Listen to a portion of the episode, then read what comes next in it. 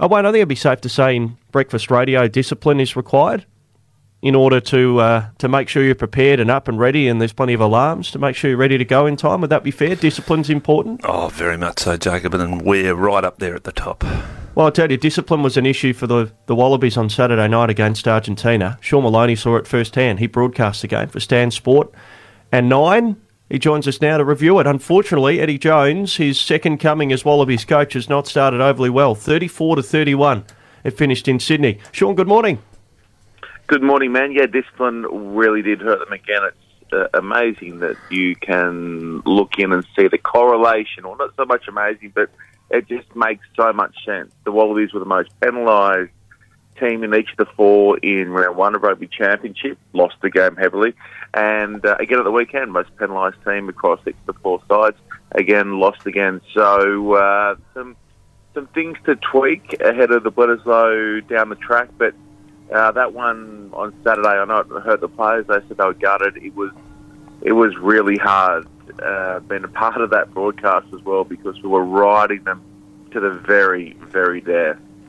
Sean, um, mean, when a new coach comes back or comes in, he's come back, he, he tries to change the game plan a bit and you know, now I, I noticed a quote that uh, Eddie made that in play we're trying to play a bit freer, which involved a bit more decision making, but they're not quite gelling. So, what what what sort of style? What are they trying to do in that regards, and where are they falling down?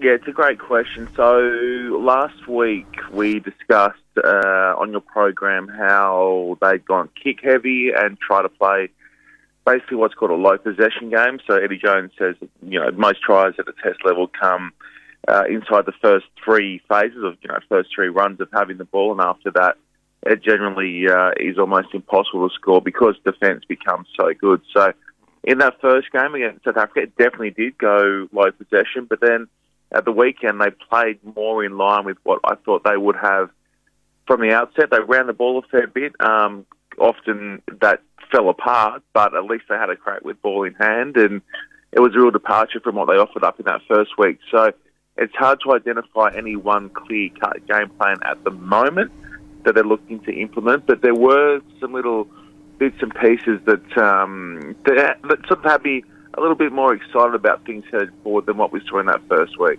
Okay, I was going to ask that whether you can give them a little bit of leeway because you've got a few blokes that have come back into the side, some back from injury and things of that nature. So you can see the positivity where you've got New Zealand in a couple of weeks, but further down the track.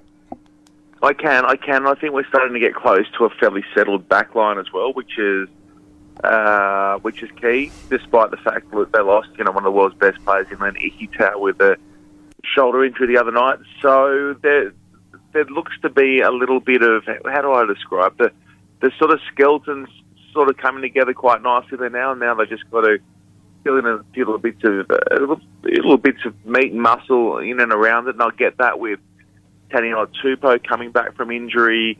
Uh, Angus Bell was terrific off the bench the other night. He hasn't played in like let me think, uh, six months since Angus Bell's played. So there's some really nice uh, cattle coming back into that mix, and I reckon I reckon it, it's starting to take a little bit of shape, despite them going down and being unable to round out and execute a win again. That's that's that's what hurt me the most the other night was that they, despite being on the back foot for so much of the game, despite having to chase down a ten point lead late, which very rare ten point deficit late, which very rarely happens at a test level in the closing stages, they were unable to wrap up that game after putting themselves in front, thanks to Mark Nawaqanitawase, who is a real fine, and a real star of the future of Australian rugby.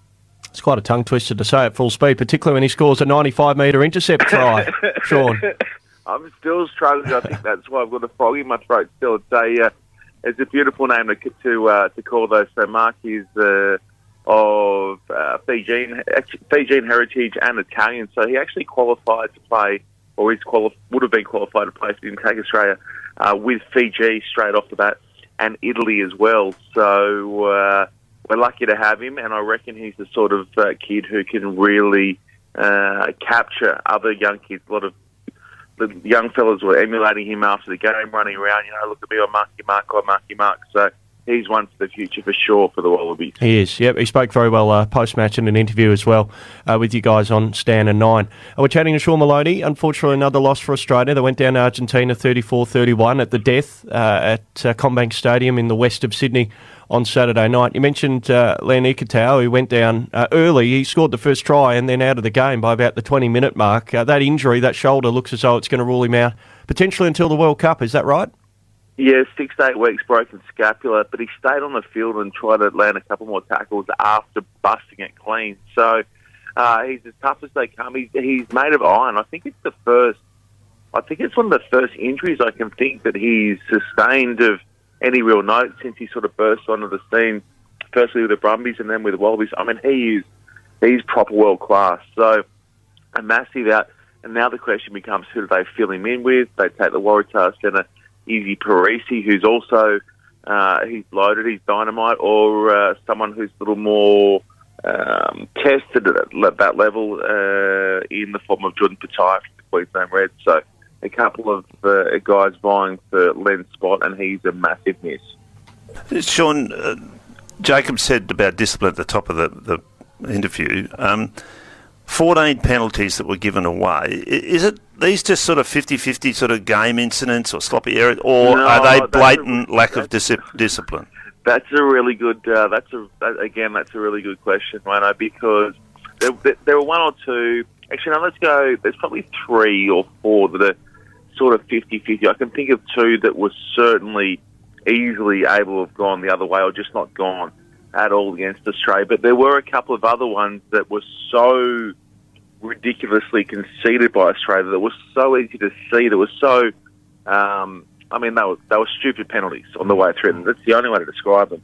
Uh, they cost them. So they've got to take ownership of those ones. And the other thing that um, that my colleague and co-caller Morgan Turinui pointed out in the wash-up was that a lot of these penalties are now or can be considered in the early days of a team that's new, coming together under a new coaching style because they don't there's not that intrinsic trust of guys in and around them to do the things they need to do so that you don't concede penalties. So hopefully that count will come down below 10 in that next game against uh, the All Blacks, which it'll be here with us soon, fellas. MCG July 29.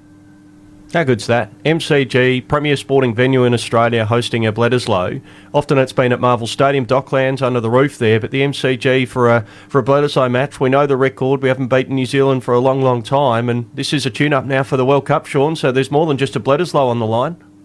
Yeah, no, they've, they've really got to get moving. So they've only got those two Bledisloe Cup games, one here, then one over in Dunedin, and then there's that warm-up game that they've got against France over in France before the World Cup. So uh, the time is rapidly evaporating, and uh, they they really need to deliver a big performance against New Zealand uh, in a couple of weeks.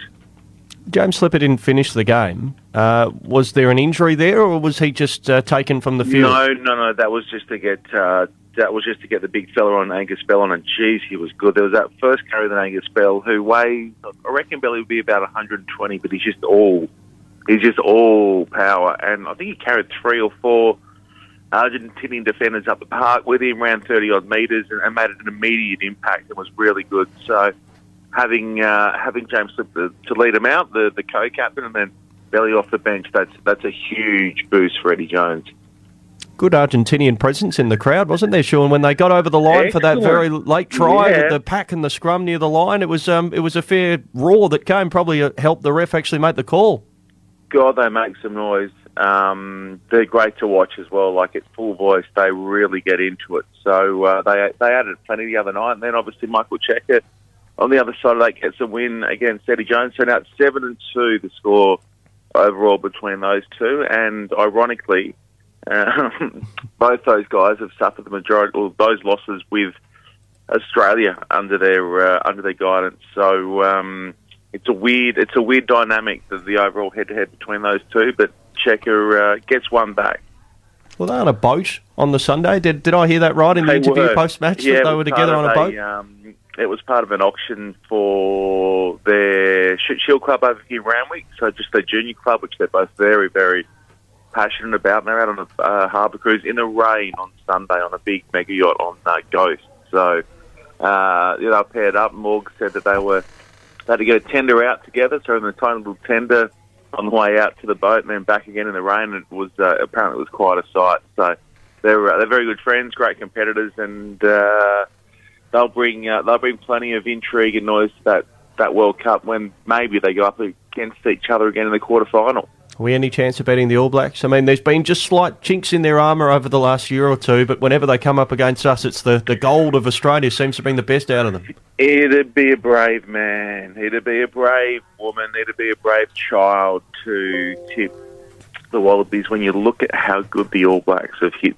it in the start of the Rugby Championship. They came out and uh, led Argentina 31 0 in that first week. They led South Africa you know, the might and power of South Africa 17 0 on the weekend and were just perfect in pretty much everything they touched. So um, they are, I mean, they're in they're in sparkling form at the moment. They are really, really tuned up and looking to make a, a statement in their coach, Ian Foster's last year in charge. So uh, I, I, I, I mean, yes, I, I obviously want Australia to win, but it would be it'd be something else if they could get a, a, victory down there at the MCG. If it's any consolation, Eddie Jones was in charge last time Australia won at Bledisloe, so maybe lightning will strike yep. twice. I'll take it. Whatever hope you can offer me, mate, whatever hope you can offer me up from the west, I will take it gladly. We'll do our best to pump up this Bledisloe and hope that there's a, an Australian win at the end of it. But New Zealand in a World Cup year, a scary opposition. Uh, Sean, thanks for your time as always. Uh, keep up the great uh, the great coverage on Stan and Nine, and thanks for joining us. Thanks, boys. See you in a couple of weeks. Sean Maloney with us here on Sport FM, always a friendly, sprightly voice whenever he's chatting rugby union with us.